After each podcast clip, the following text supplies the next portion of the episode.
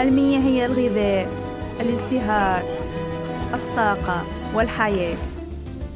أهلا وسهلا. يوم جديد ومواضيع جديدة من مانشيت. أهلا بكم.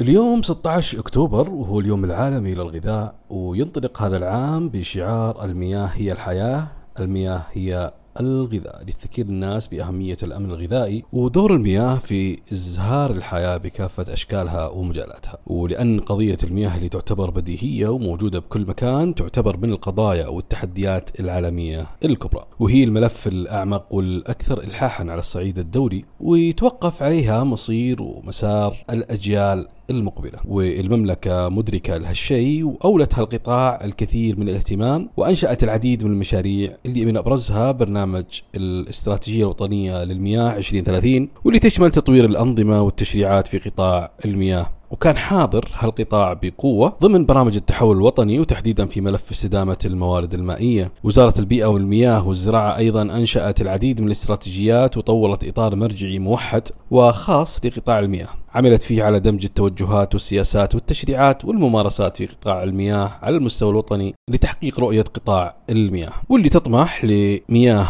مستدامة تنمي الموارد المائية وتحافظ عليها وتصون البيئة وتوفر الإمداد الآمن والخدمات العالية الجودة والكفاءة. المملكة أعلنت عن مشروع ضخم قادت العالم من خلاله لمواجهة تحديات المياه وذلك عن طريق تأسيس منظمة عالمية للمياه. مقرها الرياض تعمل على سد الثغرة الكبيرة والموجودة حاليا بسبب عدم وجود أي منظمة متخصصة بهالقطاع. على نطاق واسع وساهمت بشكل مباشر في بناء مستقبل آمن للإنسانية تتوفر فيه المياه للجميع. المملكة تهدف من خلال هالمبادرة إلى توحيد المساعي العالمية لمعالجة تحديات إمدادات المياه. وضمان استدامة الموارد المائية العالمية وتوفير من منبر للمجتمعات لمناقشة التحديات المتعلقة بهالقضية وتوصل في النهاية لقطاع مستدام للإنسانية في حاضرنا الآن ومستقبلنا. وختاما نتمنى دعم جهود وطننا في الحفاظ على المياه بالتعاون والإسهام في الحد من هدرة والاكتفاء بالكمية المناسبة دون إفراط ولا تفريط.